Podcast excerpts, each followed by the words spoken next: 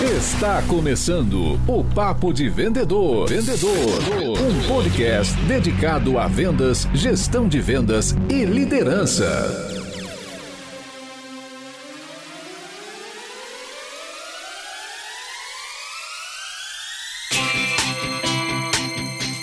Olá, supervendedores! Tudo bem? Estamos começando o nosso 19 episódio. Eu sou Leandro Munhoz e aqui comigo está Daniel Mestre. E aí, pessoal, como é que vai essa força? Dani, último episódio PNL em vendas com Eric Loureiro. Cara, vamos falar um pouquinho desse episódio? Vamos falar, né? Episódio inicial do nosso primeiro episódio duplo. Estamos aqui hoje novamente com o Eric, né? Deu muito assunto, teve muita coisa que a gente ficou instigado em trazer para o nosso amigo ouvinte. E estamos aqui de novo. Exatamente, Dani. O nosso primeiro episódio duplo. Estou muito feliz aqui de trazer de novo o Eric Loureiro para falar, para aprofundar os conhecimentos em PNL aplicado a vendas. Lembrando que o episódio anterior está disponível no Spotify, em todas as plataformas de podcast. E fazendo uma rápida revisão daquilo que a gente viu no episódio anterior, a gente começou o nosso podcast definindo o PNL em vendas. Depois a gente falou sobre os sistemas representacionais, né? Entendemos é, como as pessoas são classificadas, né? Auditivas, visuais ou sinestésicas. Entendemos o que é ancoragem na PNL, né? Falamos bastante sobre preço versus valor. Tocamos no assunto sobre modelagem e ficou um monte de coisa fora do, do programa. A gente tem ali 45, 50 minutos de programa e aí realmente se fez necessário a gente gravar um segundo episódio para a gente aprofundar, tá bom? Quando foi a última vez que você investiu na sua carreira? Conheça agora a formação em vendas, que vai levar você para o próximo nível. São mais de 40 aulas tratando tudo o que você precisa saber para aumentar suas vendas. Tenha acesso a todas as técnicas, estratégias e comportamentos utilizadas pelos top performers para realmente ganhar dinheiro com vendas. Acesse o site www.supervendedores.com.br www.supervendedores.com.br e conheça ainda hoje a nossa formação. E já começando o nosso programa, quero dar boas-vindas novamente para o Eric Loureiro. Seja bem-vindo, Eric. Valeu, obrigadão, Leandro. Obrigado, Daniel. Valeu, senhores. Muito bom estar aqui com vocês de novo para aprofundar um bocado mais do nosso tema, que é mega completo, gigantesco, importante demais. Vamos colocar mais, mais ferramenta na mão dessa rapaziada para vender melhor aí. É isso aí. Faltou você falar um atributo que é apaixonante, cara. A PNL é apaixonante. É verdade, concordo. e vamos começar falando de estados, né? Estado mental, estado emocional. Então, Eric, o que seriam, né, estado mental e estado emocional em PNL? É exatamente isso, Leandro. A questão é a seguinte: geralmente as pessoas elas não estão atentas, não têm consciência do estado que elas estão que elas estão vivendo, estado emocional, estado mental, ou seja, o grau de consciência e consciência mesmo, de mente consciente, é muito baixo. As pessoas não percebem o que elas estão sentindo de emoções, o que está acontecendo de pensamentos. Vira e mexe, eu tenho alunos e mentorados que falam assim: Eric, eu sou um camarada muito racional, muito lógico, esse papinho aí de emoção, essas coisinhas de estado emocional, isso aí não funciona muito para mim. Fala, bom, então, caixão e vela preta, né? Deve estar tá, deve tá morto, porque enquanto tem vida, enquanto tem um cérebro, enquanto tem, tem, tem coração batendo, tem atividade cerebral acontecendo, sempre vai ter algum estado emocional associado. É que geralmente a pessoa não tem consciência, ela não está presente, ela não percebe isso. Mas tem ali derivações de emoções, né? derivações de medo, derivações de raiva, derivações de alegria, derivações de tristeza. O tempo todo a gente está é, sujeito a isso. Então a primeira coisa para mudar estados emocionais, ou estado, como a gente geralmente chama, né? É começar a exercitar perceber os estados emocionais perceber como é que eu estou me sentindo, quais são os pensamentos que estão vindo aqui à tona, quais são as emoções que talvez eu esteja sentindo. É que geralmente vem numa dose um pouco menor e a pessoa acaba não percebendo por conta disso, mas sempre, sempre sempre você está em algum tipo de estado emocional, estado mental, estado físico. É só começar a se observar, botar um vigia aí para tomar conta e observar o que está acontecendo com o seu estado no seu sistema aí. Então, uma grande habilidade de um vendedor, para mim, é, e para qualquer pessoa, qualquer, qualquer, profissional de excelência, é ele ser um, gero, um gerente de estados. E aí qual é a questão? Na verdade, quando você compara profissionais diferentes, né, com resultados diferentes, um profissional com excelência, um vendedor com excelência, um vendedor que não tem excelência, a primeira coisa que eu, que eu sempre coloco minha atenção quando eu vou fazer um processo de comparação, e comparação não é para diminuir ninguém, mas é para replicar a excelência. Se tem um vendedor de excelência e outro que não consegue reproduzir o mesmo resultado, a primeira coisa que eu tenho grande interesse é em entender quais são os estados nos quais cada uma dessas pessoas operam. Então, aquele que tem excelência, geralmente ele vai estar num estado emocional de uma energia maior, de um entusiasmo maior, de um pensamento diferente, de uma produtividade maior e comparado a outra pessoa que está num resultado pior. Ela geralmente vai estar num estado emocional menos possibilitador, mais limitante. Geralmente a pessoa vai estar mais desanimada, mais triste. Então, qual que é o grande desafio? É a gente gerenciar esses estados emocionais. Porra, é fácil? Claro que não é fácil, mas é um processo de construção, de domínio dos estados emocionais e principalmente do significado que a gente dá para cada coisa que a gente vive, sabe? Um vendedor. Houve uma porrada de não todos os dias, né? Quem, quem nunca? Houve um monte de não. Tem gente que vai associar esse não, cada um desses nãos, a, uma, a um enfraquecedor de estado emocional. Ouviu não, o cara dá uma conexão ali, um significado de rejeição. Puta, rejeitado. O outro dá um significado de fracasso. Puta, fracassei mais uma vez. Ah, não consegui de novo. E todos esses nãos vão construindo um estado emocional de uma forma mais inconsciente. Quando a pessoa vai ver, ela está num estado emocional péssimo, e aí isso naturalmente vai trazer o resultado pior ainda. Um outro vendedor diferente, talvez alguém com um resultado um pouco melhor, cada não que ele ouve, pode ser que ele dê um significado de que eu ainda não ouvi o sim, eu estou mais perto do sim. Eu, eu, tenho, eu tenho essa crença. Eu acredito que, estatisticamente, sei lá, a cada 10 abordagens eu vou ouvir 7 nãos e 3 sims. E a minha meta é sempre aumentar o aproveitamento, o yield, o índice de aproveitamento dessa parada. Então, de 10 agora eu quero ouvir só 6 nãos e 4 sim. Então, cada vez que eu ouço um não, eu penso, pô, eu estou mais perto do próximo sim, eu estou mais perto do próximo sim. Isso naturalmente vai gerando um efeito no meu sistema inteiro, de acordo com esse significado que eu dou, que vai construindo um outro estado emocional. Um estado emocional de que, pô, eu estou mais perto do próximo sim, eu estou mais perto do próximo sim. Então muda completamente, vai ser uma construção de estados emocionais que traz como consequência desse estado um resultado, né? É, é, é muito, é, é muito, muito, muito importante o estado emocional na determinação do resultado de uma pessoa, na vida, inclusive em vendas. Deixa eu ver se eu entendi. Quando eu falo de estado mental, estado emocional, então eu tô, eu, né, Leandro, ser humano, estou conseguindo me conectar com aquilo que eu estou sentindo nesse momento. Então esse sentimento ele vai diretamente influenciar as minhas ações naquele momento. É isso? Exatamente isso. Ele vai influenciar as minhas ações naquele momento e ele vai influenciar uma coisa que é muito sutil, que alguns dão nome de energia, outros dão nome de é, vitalidade, enfim, cada um dá um nome. Mas para mim, energia é uma palavra que talvez descreveria melhor isso. É, é uma intensidade, é um magnetismo, é uma energia que vai fazer com que a minha comunicação ela seja transmitida com uma convicção maior ou menor. Isso muda muito o jogo. Porque se eu estou num estado emocional é, empoderado, né? Usa, a galera usa muito esse termo hoje em dia, empoderamento, né? Se eu estou num estado emocional empoderado, a minha comunicação ela vai com uma, um grau de convicção muito grande. Se eu uso um estado emocional é, enfraquecido, por mais que aquilo que eu estou comunicando seja valioso, em, em termos de conteúdo, mas se a forma que aquilo sai, se a comunicação que eu que eu trago para o mundo, ela vem com um estado emocional mais brando, mais suave, mais enfraquecido, eu vou ter menos impacto na comunicação.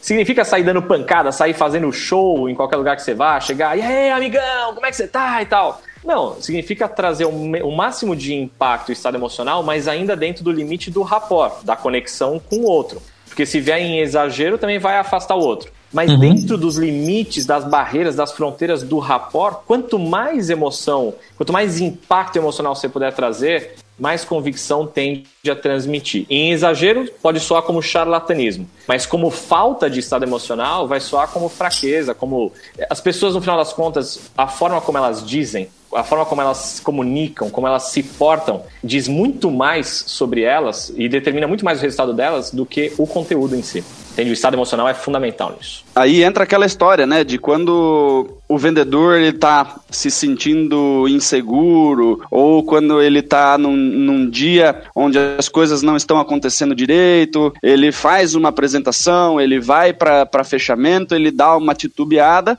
e ele fala: Poxa, mas eu, eu fiz a mesma apresentação que eu fiz das outras vezes. Mas a pessoa do outro lado, né, ela percebe, mesmo que inconscientemente, né, essa questão de, poxa, se o cara tá inseguro me passando essa proposta, se o cara tá me inseguro me passando preço, automaticamente você transfere essa emoção pro, pro comprador, pro seu prospect lá, e ele fica inseguro com a sua mensagem, né? E não é porque você tá falando alguma coisa de errado, porque ele não confia em você, ou qualquer coisa do gênero. É uma transferência de emoção. A gente percebe o medo do outro lado, a insegurança, a falta de certeza, né? E isso daí impacta completamente na nossa mensagem. Você já deve ter visto ou ouvido situações do tipo a pessoa faz uma negociação, faz uma abordagem, mas no final fica aquela aquela coisa de, hum, sei não, cara, eu não senti firmeza nisso, né? Não senti firmeza nisso, ou não senti firmeza naquela pessoa, né? Fica aquela, putz, eu acho que sim, mas talvez não, pode ser que eu feche negócio, mas ah, não sei, não sei, não sei. Algumas vezes, né, eu diria até na maioria das vezes, o que vai influenciar muito para produzir esse tipo de efeito que você está dizendo é o estado emocional. Não é uma coisa que necessariamente o comprador ou o cliente ou a outra pessoa do outro lado na negociação vai ter consciência muitas vezes a pessoa não tem consciência, ela só fica com aquela sensação, ela tem uma consciência de que, cara, eu não sei, eu não senti firmeza. E aí, por que, que isso acontece? Por que, que esse fenômeno acontece? Porque no nível inconsciente, assim como a gente, como vendedor ali, tem uma comunicação que vai pelo nosso consciente, uma parte, mas muito da comunicação vai pelo nosso inconsciente, o receptor da mensagem, o nosso cliente, o prospect, o comprador, ele também está captando no nível consciente uma pequena parte e no nível inconsciente, muita parte. Então pode ser que ele não tenha consciência de que ele não sentiu firmeza na negociação por causa daquela titubeada, daquela gaguejada, daquela postura corporal é, encolhida, daquela falta de energia quando estava cumprimentando ele. Enfim, ele não vai saber exatamente os parâmetros conscientemente, mas ele vai ter como resposta do inconsciente dele aquela sensação. Fala, hum, não sei não não sentir firmeza. E vem da construção desses elementos inconscientes. É o que a gente pode chamar de pulga atrás da orelha, vamos dizer. Tá instalada a pulga atrás da orelha do cara, né? Exatamente isso. Uma pulga inconsciente e invisível. Aí é tenebrosa, porque o cara não sabe nem como desmontar essa pulga atrás da orelha. Pro vendedor, né, ter esse nível de consciência é uma ferramenta poderosíssima, porque ele pode, ao mesmo tempo, administrar o seu próprio estado, né, o seu estado mental, o seu estado emocional, e conforme ele vai se treinando, conforme ele vai estudando o PNL, ele pode entender o estado mental do comprador. Então isso vai facilitar, óbvio, é, o rapport com o cliente, mas principalmente ele entender quando é a hora de avançar para a negociação, quando é a hora de segurar um pouquinho e respeitar aquele momento do cliente, porque você percebeu que ele não está no melhor dia dele, vamos, vamos colocar dessa forma. E aí a gente tem essa pergunta aqui na pauta, né, que é como é que o, o vendedor ele pode administrar né, o seu próprio estado mental, principalmente num cenário adverso, né? Lembrando que o vendedor tem muita pressão, ele tem pressão do gerente, né, da direção da empresa, ele tem pressão do mercado, às vezes tem pressão da família para que ele possa vender mais e, e, e ganhar mais porque muitos são comissionados. Então, Eric, como é que o vendedor que nos ouve nesse momento pode administrar o seu próprio estado mental, o seu, o seu estado emocional? Esse é o ponto-chave, esse é o segredo de ouro, o segredo multimilionário de qualquer grande eh, vendedor, de qualquer grande empresário, qualquer grande esportista. Por que isso? Porque é uma, uma atuação de alta performance, né? Eh, e eu vou te, vou te responder isso dando o segredo, o ouro, junto com uma, um exemplo vivo, é um exemplo que muita gente adora. Não sei vocês, mas eu pelo menos adoro o Ayrton Senna. E para mim o Ayrton Senna é um gigante não só da Fórmula 1, mas da, dos esportes no mundo inteiro e um exemplo gigante de alguém que sabe gerenciar estado emocional. Por que eu estou te dizendo essa parada? Teve um tempo atrás, não sei se vocês viram, mas fizeram uma pesquisa em um documentário, querendo, o pessoal querendo perguntar para os próprios pilotos, fizeram um documentário entre os próprios pilotos, perguntando quem eles consideravam que era o grande piloto de todos os tempos da Fórmula 1. E o, o a pessoa que estava, o entrevistador ali, o, o camarada que estava liderando a pesquisa, eh, ele foi perguntando e ele foi ouvindo muita gente falar do Ayrton Senna, né? E ele com a pulga atrás da orelha, se não me engano, ele era um britânico. E ele com a pulga atrás da orelha, já que a gente falou nela, trazer ela de volta, e ele pensando, pô, por que que tanta gente, eh, em épocas diferentes, inclusive pessoas que duelaram muito fortemente com Ayrton Senna, por que que existia essa quase unanimidade, né? Era muito, não era unânime, mas era muito forte e no final das contas, realmente, quem teve o maior número de votos foi sim o Ayrton Senna naquela pesquisa. E ele falou que ao longo da entrevista ele acabou eh, tendo citações de corridas do Ayrton Senna e ele foi assistir para aprofundar o conhecimento dele. E aí ele dizia o seguinte: quando eu comecei o documentário, eu sempre fui muito fã de Villeneuve. Ele falava, Villeneuve fez genialidades na pista, era um piloto extraordinário e tal. E ele foi, conforme o pessoal foi falando do Ayrton Senna e ele foi pesquisando as corridas, ele começou a entender com mais profundidade a constância do Ayrton Senna. E aí o que, que ele disse? No final da pesquisa eu estava convencido e eu era uma das pessoas que já estava também votando por Ayrton Senna. Por quê? Ele dizia, Villeneuve foi genial em grandes momentos na história da Fórmula 1. Ele teve corridas épicas, corridas incríveis. Ele dizia só que Ayrton Senna tinha um lance diferente. O Ayrton Senna parecia que toda vez, toda vez que ele entrou no cockpit de um carro de Fórmula 1, toda vez que ele vestiu o macacão e sentou no, no, no carro de Fórmula 1, ele foi genial. E aí, o que, que isso para mim, eh, traduzindo em, em P, né, leis, sei lá, traduzindo na minha linguagem do, do desenvolvimento humano, o que, que para mim soa quando eu escuto uma história dessa?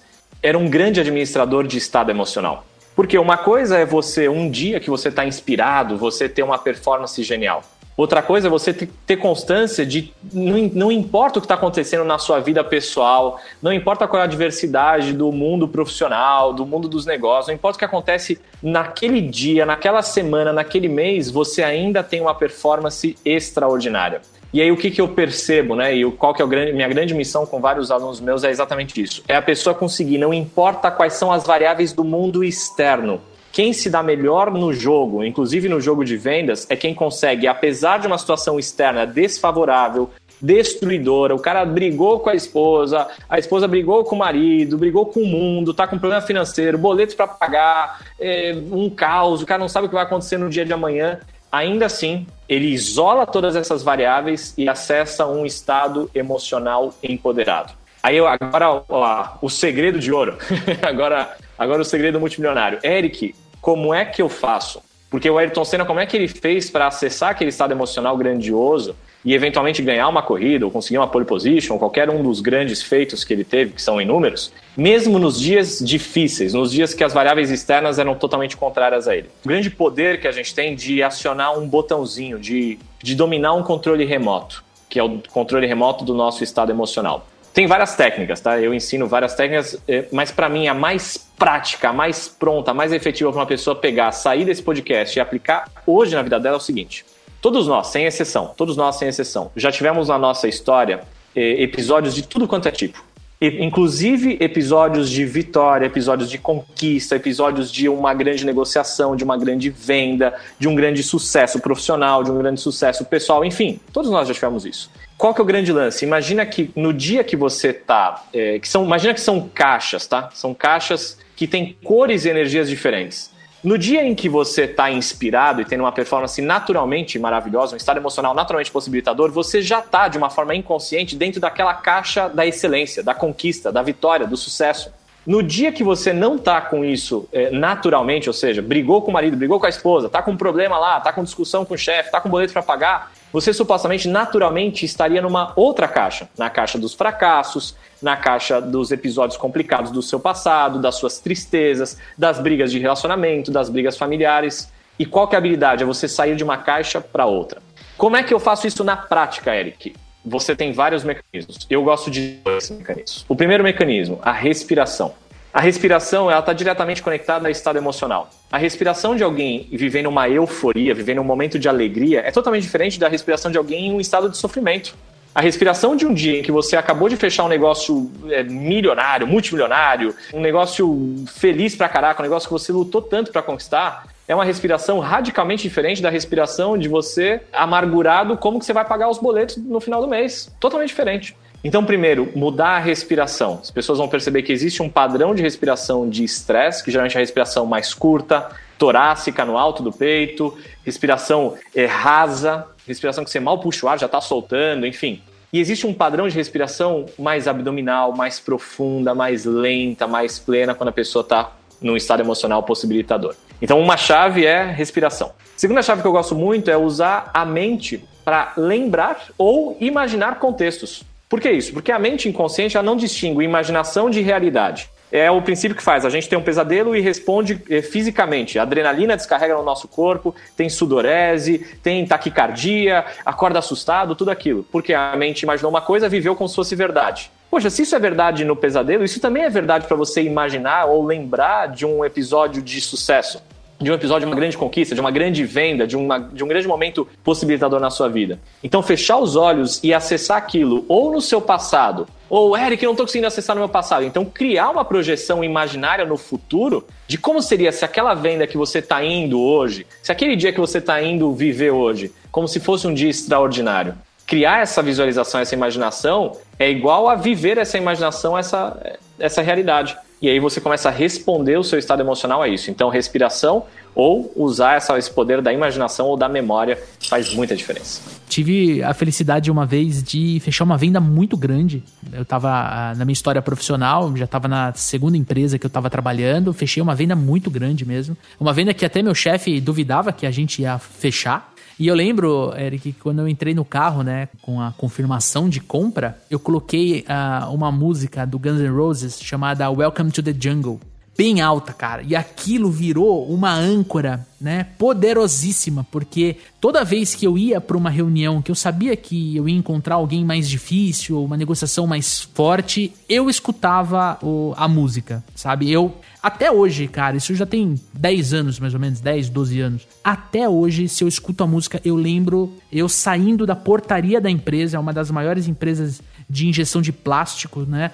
Eu saindo da porta da empresa e comemorando, sabe? Aliás, eu nem sei como eu cheguei em casa aquele dia, de tão. Parece que eu tive um apagão, sabe? E eu fui escutando a música. Então isso é, é muito poderoso mesmo, cara. E é cora boa, hein? Eu sou guitarrista, um dos meus heróis da guitarra era o Slash, então eu curto Guns N' Roses. É cora boa. Sensacional. e quando a gente fala de linguagem, né? Tem a linguagem verbal, a linguagem não verbal. Agora há pouco você falou alguma coisa com relação a. É, quando a gente tenta falar alguma coisa pro nosso cliente que tá um pouco fora daquilo que a gente está acreditando no nosso estado mental, parece que a comunicação ela não é tão efetiva. Como é que eu posso trabalhar em vendas a linguagem verbal e a não verbal? Vou pegar carona no tema anterior, já emendar com esse aqui, a gente vai derivar num negócio novo. Olha que doideira. As pessoas costumam achar que linguagem é verbal e não verbal, ou seja, aquilo que eu digo com as palavras que eu digo, né? E aquilo que eu digo com os meus gestos, com a minha postura, com os meus movimentos e com o tom da minha voz também. O tom da minha voz também é um parâmetro que ele está entre o verbal verbal e não verbal, muita gente classifica como não verbal, é um parâmetro diferente. Então,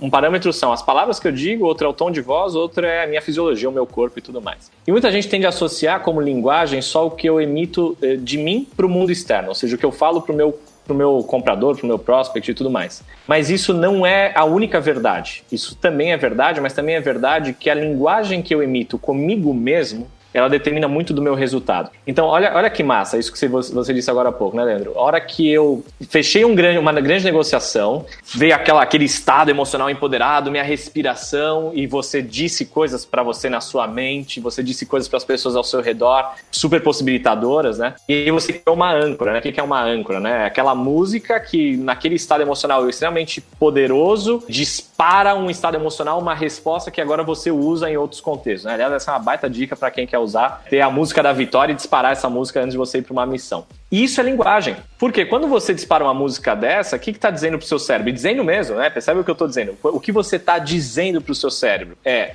eu estou de novo naquele contexto de vitória, como eu estive naquele dia que eu fechei aquela grande negociação. Então é uma linguagem é, que a gente emite intencionalmente para o nosso cérebro entender aquilo. Então, assim, o cérebro ouviu Welcome to the Jungle, falou: opa, Cérebro, a parada é a seguinte: hoje é dia de vitória. Hoje eu não aceito menos que vitória. Hoje é estado emocional poderoso. Hoje é sucesso, pau na máquina. Então é uma linguagem interna. Tem várias linguagens. Se a gente vê o, esse dia mesmo que você deu de exemplo, você fechou uma grande negociação, a sua postura corporal é uma linguagem. Então, se você entrar na mesma postura corporal, a mesma respiração, você está dizendo para você mesmo e, por consequência, para os outros que hoje é dia de vitória o tom de voz desse dia da grande, da grande negociação, se você usar esse tom de voz de volta para falar com você mesmo, antes de uma negociação, e você usar durante a negociação com o próximo cliente, também é um tom de voz de vitória. E as palavras também. Só que as palavras elas têm uma importância muito menor, elas são importantes, mas muito menor do que o tom de voz e a fisiologia.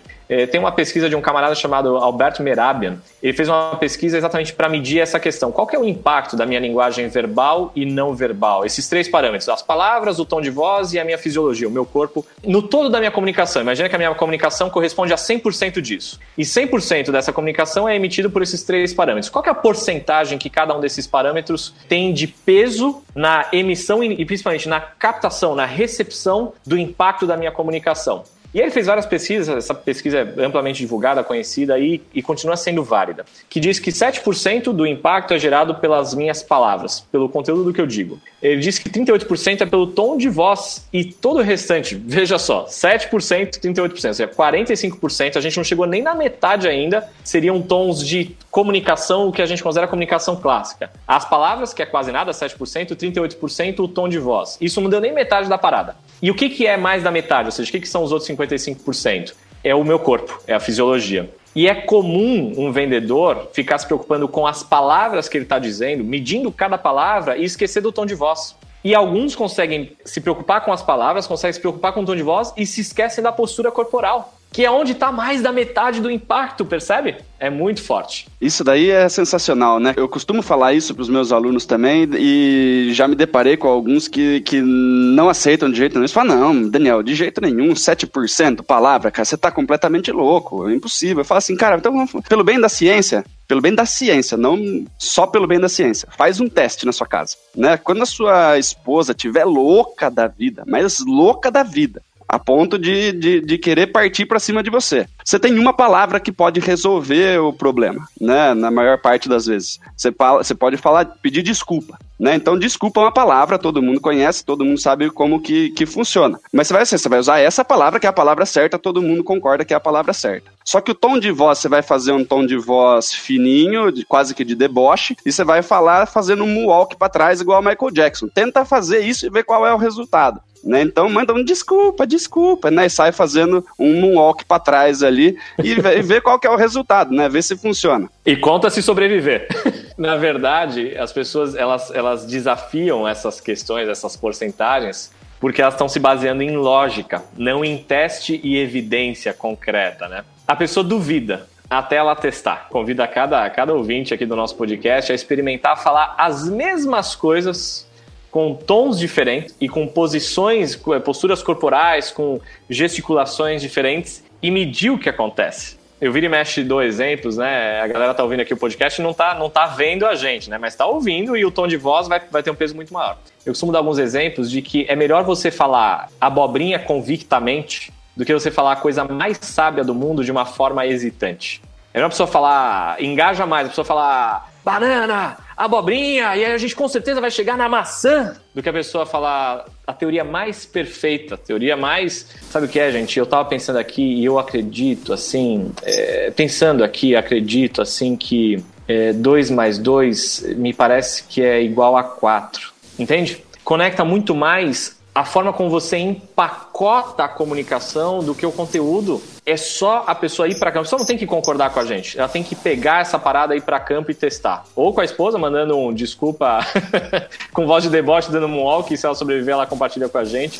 Ou ela ir para campo e testar isso, validar verdadeiramente. Quando a pessoa perceber que o resultado muda drasticamente sem mudar muito o conteúdo do discurso, ela nunca mais quer outra coisa. E aí entra a questão dos políticos também, né? A mensagem ali é mais ou menos a mesma, quase que todo mundo fala mais ou menos a mesma coisa, todo mundo sabe que é mentira, mas as pessoas acreditam por quê? Por causa da forma de oratória, realmente, né? Convicção que é dito e tudo mais, né? É, exatamente. Significa que é sustentável, que o cara pode falar qualquer coisa? Não, não é que é sustentável, pode falar qualquer coisa. Mas que sim, o impacto é maior, assim, não é, não é, ah, então não vamos pensar em nada nas palavras, vamos falar qualquer, qualquer coisa, qualquer baboseira. É, não, é importante se preocupar com conteúdo, mas sabendo que isso tem muito menos impacto no resultado final do que a forma como é dito. Uma das coisas que a gente chegou a tocar no último episódio e por questão de tempo a gente não conseguiu aprofundar, mas eu percebi que é um, que é um tema super importante para quem trabalha com vendas, acho que vale a pena a gente voltar e falar sobre isso. É o conceito de critérios, né? Então eu quero te perguntar, o que, que são critérios em PNL? É outra paradinha que é outro segredo de ouro aí da programação neurolinguística quando a gente pensa em vendas. Cada pessoa, ela se move por motivos diferentes. É, cada pessoa, ela, ela decide por motivos diferentes, ela compra por motivos diferentes, ela vende por motivos diferentes. Cada pessoa vive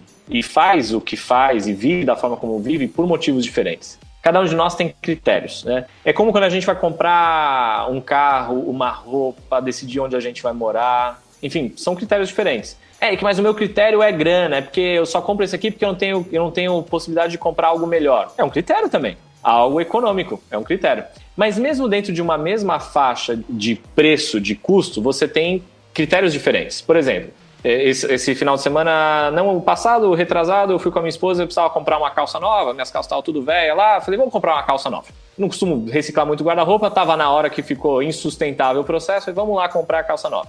E eu tinha definido para mim uma meta de gasto ali para comprar a calça. Uma calça ou duas calças, enfim, quanto desse para comprar com aquele valor que eu tinha estipulado para mim mesmo. Para eu não ficar negociando comigo ali na hora, já fui, já, já negociei previamente, só fui para compra. E aí, tem várias opções. Tem várias opções. Quando eu, eu não conheço os meus critérios, dá muito trabalho para eu formar uma decisão de compra.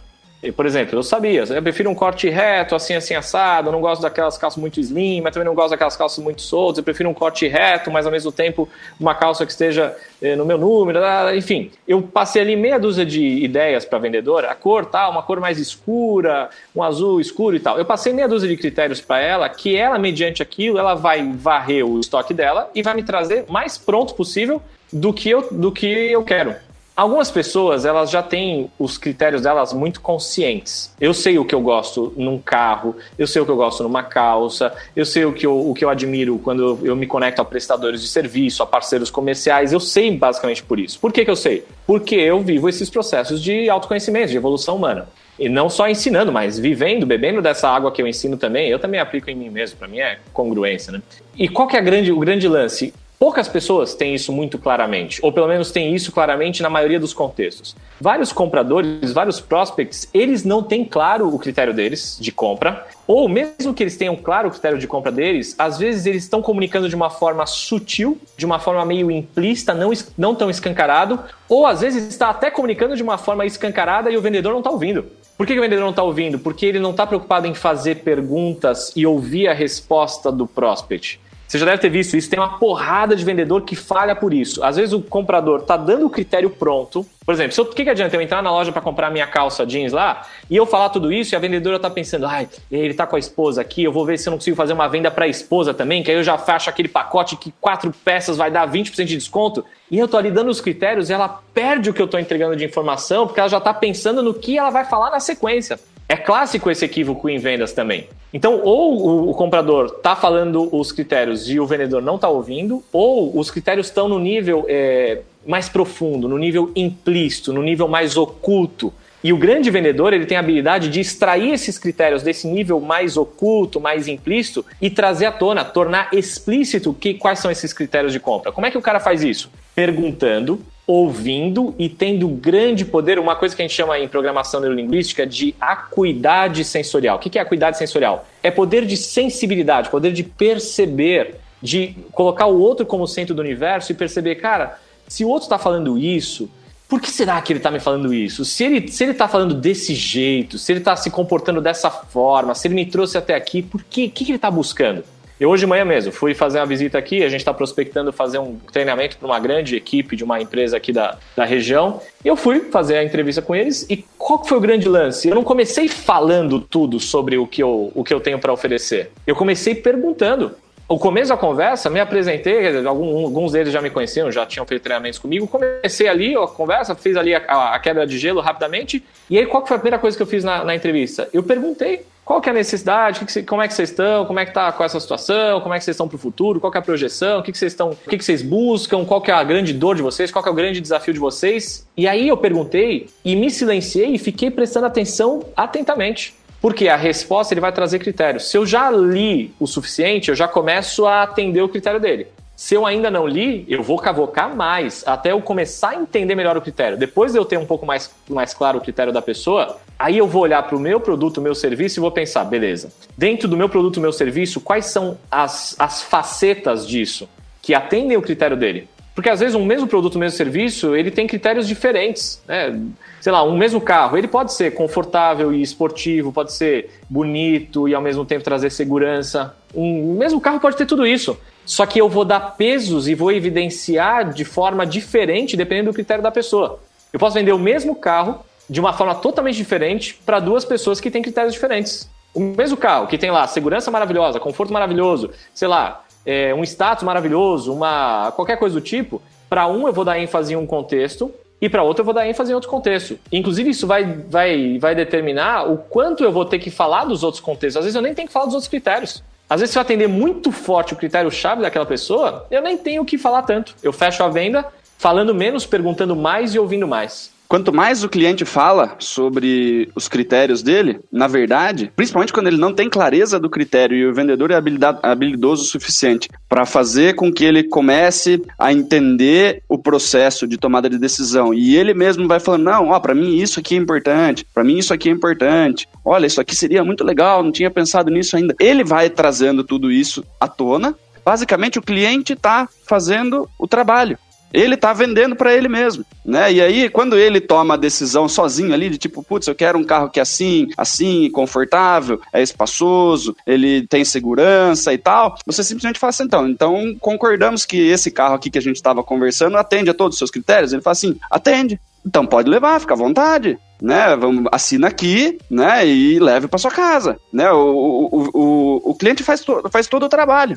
né? A partir do momento que ele, ele vai falando o que ele precisa ouvir, concordando com ele mesmo, porque ninguém discorda do que, do que a gente mesmo está falando, né? Fica extremamente fácil. O, o problema é que os vendedores, ao invés de fazer pergunta inteligente para tirar isso, fica tentando fazer uma apresentação cada vez maior para poder cobrir todas as características do carro para ver o que cola.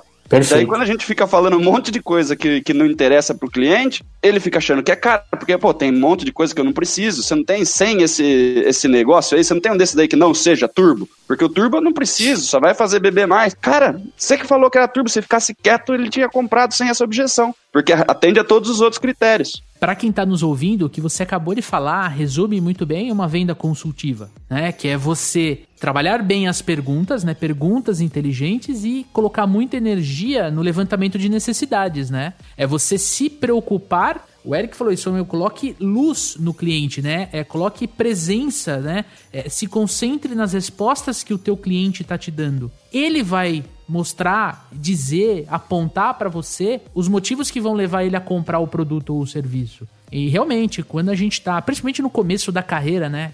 Começando a, vender, a gente quer falar tudo, não pode esquecer de nada, tem uma colinha ali no celular, no caderno.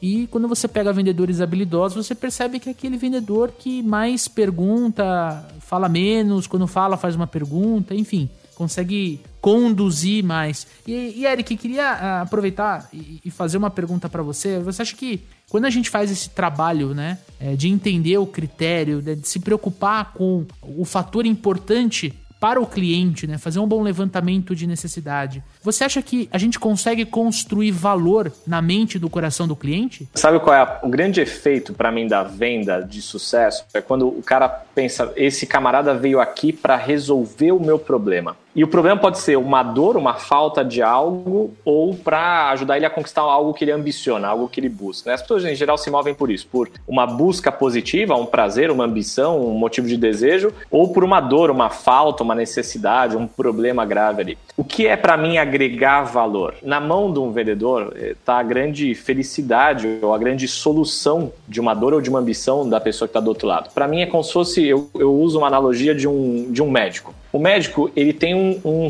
um bisturi. Vamos pegar um médico cirurgião, né? Ele tem um bisturi ali. O que é para mim um médico, um cirurgião de valor? É aquele que vai produzir o resultado que eu busco, seja me livrar de uma dor, ou seja, algo que está errado com a minha saúde física, né? Ou seja, ele me entregar algo que eu ambiciono, sei lá, um médico, um cirurgião plástico, né? Ele entrega uma ambição para alguém. Tá funcionando tudo bem, muitas vezes, e a pessoa quer algo um pouquinho melhor do que o tudo bem, né? Ela quer algo extraordinário. Então ele entrega aquele resultado. O que é para mim alguém que tem grande valor? Quanto, quanto mais valor eu percebo uma pessoa, é quando aquela pessoa consegue chegar naquele resultado com o mínimo de intervenção, de estresse, de problema. Então, o que é para mim um grande vendedor? É aquele camarada que ele vai resolver, ele vai entregar a venda, ele vai fechar a venda, ele vai entender e vai resolver o meu problema com o mínimo de intervenções. Então, é como se fosse um, um, cirurgião que tem um bisturi. O vendedor é um cirurgião que tem um bisturi. O bisturi é poderoso. Ele pode fechar uma venda, ele pode fechar uma negociação, ele tem algo para oferecer, ele tem um produto, um serviço que pode resolver aquela dor ou aquela ambição da, do comprador. Só que se ele sair cortando para qualquer lado, ele está se desgastando na relação com o comprador. O cara que fica fazendo a apresentação, que o Daniel falou, puto, o cara faz a apresentação da empresa toda, né? Você falou, né, Leandro? Principalmente no começo da carreira, o cara sai falando tudo não pode esquecer de nada. Mas aí ele fala tudo, inclusive o que é irrelevante para aquele comprador. E aí ele estressa o comprador, estressa a, a atenção do comprador. O comprador fala, puta. Aí, aí ganha a fama de vendedor enrolão, fala, Ei, o cara fica enrolando, o cara fica enrolando. Por quê? Porque ele saiu com bisturi cortando para tudo quanto é lado, fazendo micro incisões, micro cortes, desgastando a relação comercial. A melhor coisa é o cara perguntar, perguntar, perguntar, coisa da venda consultiva, né? Pergunta, pergunta, mapeando, não só, de novo, mapeando não só o que a pessoa está dizendo com as palavras, mas dizendo o que ela também diz com o corpo dela, porque a comunicação ela tem esse impacto também quando o, o comprador comunica isso para o vendedor. O corpo dele também está comunicando, o tom de voz dele também está comunicando e as palavras também estão comunicando. E quando o vendedor está atento a tudo isso, e aí depois de ler tudo isso, depois de ler o critério, ele vai lá e faz uma incisão direta e objetiva. Ele pega o bisturi dele, da, da oferta, e ele faz o corte preciso aonde o comprador quer ouvir para resolver aquela dor. Para mim, isso é construir valor, é resolver um problema da forma mais efetiva, da forma mais eficiente que o cara possa fazer isso. E aí ele é percebido de uma forma diferente. E, é, e, quanto mais for contrastante isso com a prática do mercado, porque o mercado tem um monte de vendedor que só que quer ganhar a compra por falar mais. Não é verdade. Se você está explicando um tema mais profundo, mais complexo, ok. Uma venda mais técnica, ok, talvez seja o critério daquela transação. Mas se não, se é uma tomada de consciência, você tem que dirigir toda a comunicação para ir o mais direto ao ponto possível para resolver aquela dor da pessoa. Isso para mim é construir valor. Chegar no lugar com o mínimo de esforço para as duas partes. A natureza não dá voltas é, aleatórias. A natureza, ela já está mostrando isso para gente. Ela constrói o melhor resultado possível com o mínimo de esforço. Isso para mim é uma boa transação comercial, sabe? E tem gente que não percebe isso. Quanto mais o, o, o, vendedor consegue ser assertivo e resolver problemas sem ter que ficar floreando, sem ter que ficar dando volta, prometendo mil e uma maravilhas, acha a maravilha que o cara quer, resolve só aquela. Entendeu? Não precisa ficar é, tentando dar a volta ao mundo com, com o cliente. Né? Acha o problema dele, encontra uma solução que seja é, efetiva, entrega aquilo lá. Se você conseguir fazer isso também com o menor custo possível para o cara, também sensacional. Se o seu, se seu primeiro produtinho ali consegue resolver o problema do cara com 100% de, de, de resultado, você não precisa tentar florear mais e vender o seu pacote mais caro. Cara, resolve aquele probleminha só com aquele negócio. Putz, resolveu, cara. Que nem você vai no, no na, na, hidráulica com um problema, você já acha que vai ter que trocar a torneira, que vai ter que fazer aquele puta monte de coisa. O cara fala que tá aqui o velho da rosca, bicho. Custa 2,50, você vai lá, você dá uma volta no negócio, acabou o seu problema. Você fala, puta, qualquer coisa que eu precisava, eu vim falar com esse cara, meu. Eu vim com, com 500 conto aqui, achando que ia ter que moer minha parede. O cara me, me deu um velho da rosca e eu saí. Eu mesmo vou resolver, não preciso nem chamar encanador em casa, você tá de brincadeira. O cara é um gênio, entendeu? E ele, e, e ele podia fazer o que, o que muitos vendedores fazem, que é enfiar a faca, me vender uma torneira caríssima, me, indicar um prestador de serviço, moer o meu banheiro inteiro. Não, o cara honesto, inclusive. É um cara que a gente vai buscar fazer negócios novamente, construir relacionamento com o cara. E como que ele fez isso? Me vendendo velho da rosca. Porra, meu. Sensacional. Constrói valor num relacionamento de longo prazo, né? Para mim, isso é um jogo, vendas é um jogo de longo prazo. Não importa o que é, a pessoa fala, ah, mas é que eu vendo uma coisa que eu só vendo uma vez na vida, Eric. Pode ser que isso seja verdade para aquela pessoa, mas se você vender uma vez na vida para aquela pessoa, sei lá, a pessoa vende não sei se alguém compra muitas vezes terreno em cemitério. sei lá, o cara é um vendedor de terreno em cemitério. Comprei um terreno em cemitério para mim, pronto, acabou. Não vou comprar mais nessa vida pelo menos. Mas e outras pessoas do convívio daquela pessoa? Isso é um jogo de longo prazo. Ou fazer muitas vendas para a mesma pessoa, ou indicação daquela pessoa para outras. E assim, partindo para o final, eu queria perguntar para o Eric, né? Por que, que o vendedor precisa aprofundar o conhecimento em PNL? Para mim, é uma questão fundamental. Qualquer pessoa que vive uma jornada profissional que depende de relacionamento, e para mim o que é vendas é basicamente relacionamento, né? Ele precisa entender como o cérebro humano funciona. Na verdade, ele vai ter outros benefícios, né? Ter benefícios em relacionamento amoroso, familiar, pessoal, social, enfim, mas em relação a vendas especificamente, ele precisa entender como o cérebro humano funciona, mas, sobretudo, como uma parte específica do cérebro humano, que é a parte inconsciente. É a parte inconsciente que define muito das nossas emoções, os significados que a gente dá, das nossas decisões. As pessoas estão no controle consciente e racional delas muito pouco. Em geral, o que elas fazem, elas fazem por motivações inconscientes, elas tomam decisões inconscientes, elas se comportam mediante programas automatizados inconscientes e tudo mais, entende? Faz a mesma coisa dia após dia, da mesma forma que a pessoa ensaboa o corpo seguindo a mesma sequência e nem para para pensar. Ou dirige numa forma automática e nem para para pensar como ela chegou em casa, como ela chegou na empresa ou qualquer coisa do tipo. Então, quando a pessoa domina essas lógicas inconscientes que são diferentes das lógicas conscientes e racionais, a pessoa muda o jogo dela porque ela passa a dominar como ela funciona em relação a isso e como o comprador dela funciona. Ela já não quer mais eh, fazer a venda partindo da mente consciente, da racionalidade dela. Ela vai usar todo o poder de fogo dela. É como se ela pudesse correr uma maratona tendo duas pernas saudáveis, ela vai usar as duas, exercitar as duas. Tem gente que quer resolver as coisas só por lógica e racionalidade, usa só uma perna quando poderia usar duas. E a mesma coisa é entender que do outro lado existe uma, uma pessoa que está tendo uma captação da informação por níveis conscientes e inconscientes. A pessoa vai comunicar para as duas mentes da pessoa. Isso muda o jogo. Assim, não precisa de grandes evoluções técnicas. Precisa de grandes evoluções comportamentais. A PNL é o manual de instruções do cérebro humano, sobretudo da mente inconsciente. Aí a pessoa para de jogar o jogo raso, o jogo da consciência, da lógica e da racionalidade, e vai jogar um jogo mais profundo, dos parâmetros inconscientes. Não é que não tem lógica no inconsciente, tem lógica, é que são lógicas diferentes, são lógicas próprias, a pessoa domina isso. Aí a coisa flui com uma facilidade surreal, com muito menos esforço, gera-se muito mais resultado de uma forma muito mais consistente, como a gente deu o exemplo do Ayrton Senna, por exemplo. Momento Botini. Momento Botini.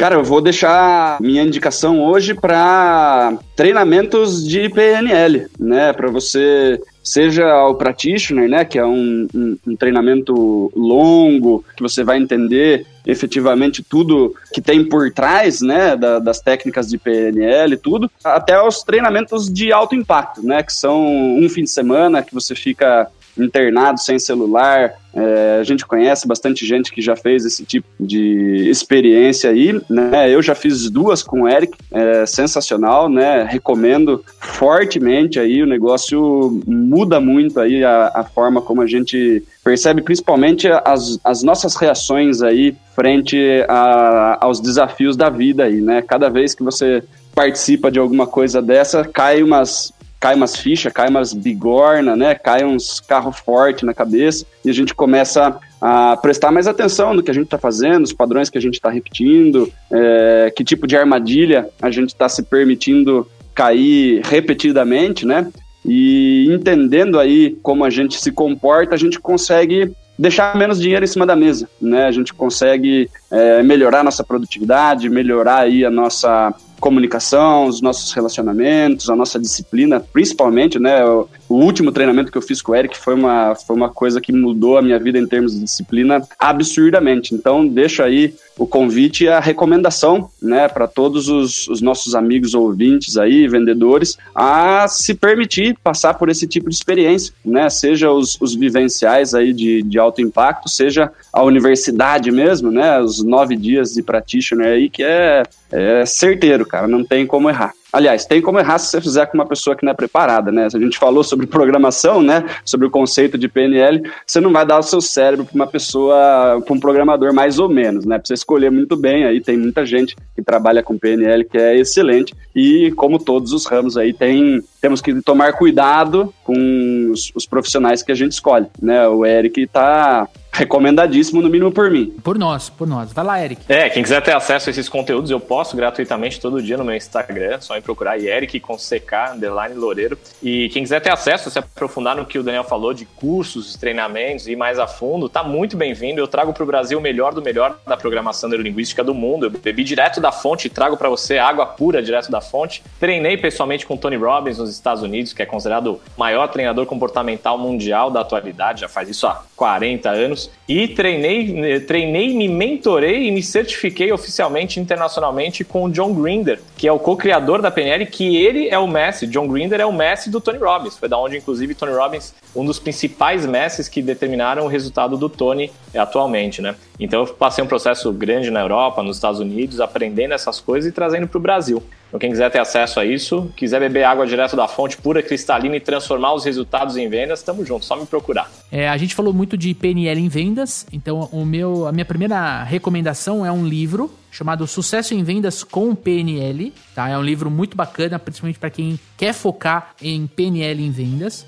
Eu fiz o practitioner, então assim, eu como um praticante de PNL, eu recomendo que faça-se o curso sim. É, mas se você quer uma coisinha mais rápida, tipo, quero comprar um livro hoje, ler, me dedicar ali dois, três, quatro dias e já sair usando, meu, Sucesso em Vendas com PNL, Joseph O'Connor e Robin Prior. E queria dar duas recomendações que estão no Netflix, tá? Primeiro tem um documentário do Ayrton Senna, já que o Eric citou, o Ayrton Senna, eu sou um grande fã, né? Eu era pequeno e eu assistia a Fórmula 1 por causa do, do Ayrton Senna. E a minha segunda recomendação, a gente falou muito de estado mental, estado emocional, e um outro atleta que tem um estado mental, né? Tinha quando ele jogava, né? Um estado mental, emocional, assim, brutal, é o Michael Jordan, né? E tem uma, um documentário maravilhoso dele no Netflix. E eu recomendo realmente para você conseguir ver, enxergar na tela alguém atingindo a alta performance e ajudando o time chegar na, no estado de alta performance, no estado de excelência.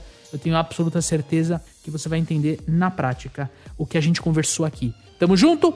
Eric, muito obrigado pela sua participação, cara. Foi um prazer gravar esse podcast contigo. Gratidão, senhores. Obrigadão, Leandro. Obrigadão, Daniel. Obrigado por todo mundo na audiência. Foi bom demais estar com vocês aqui mais uma vez. Um prazer. Aqui a gente podia falar horas e horas, né?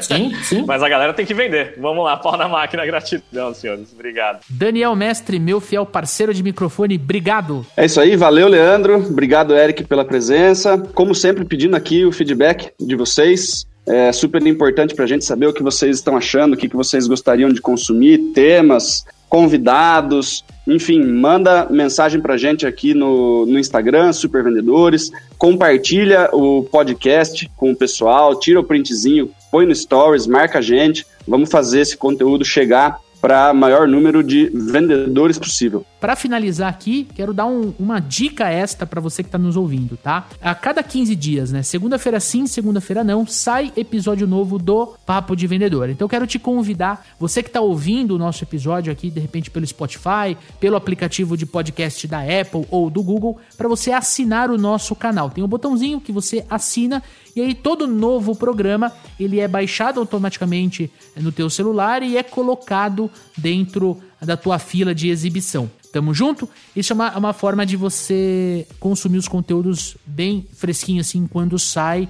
E eu tenho certeza, eu uso essa técnica, tenho certeza que você não vai perder nenhum episódio. Então é isso, senhoras e senhores. Foi um prazer gravar esse episódio para vocês. Um forte abraço, boas vendas e sucesso! Este podcast foi editado por EditaCast. Acesse editacast.com.br.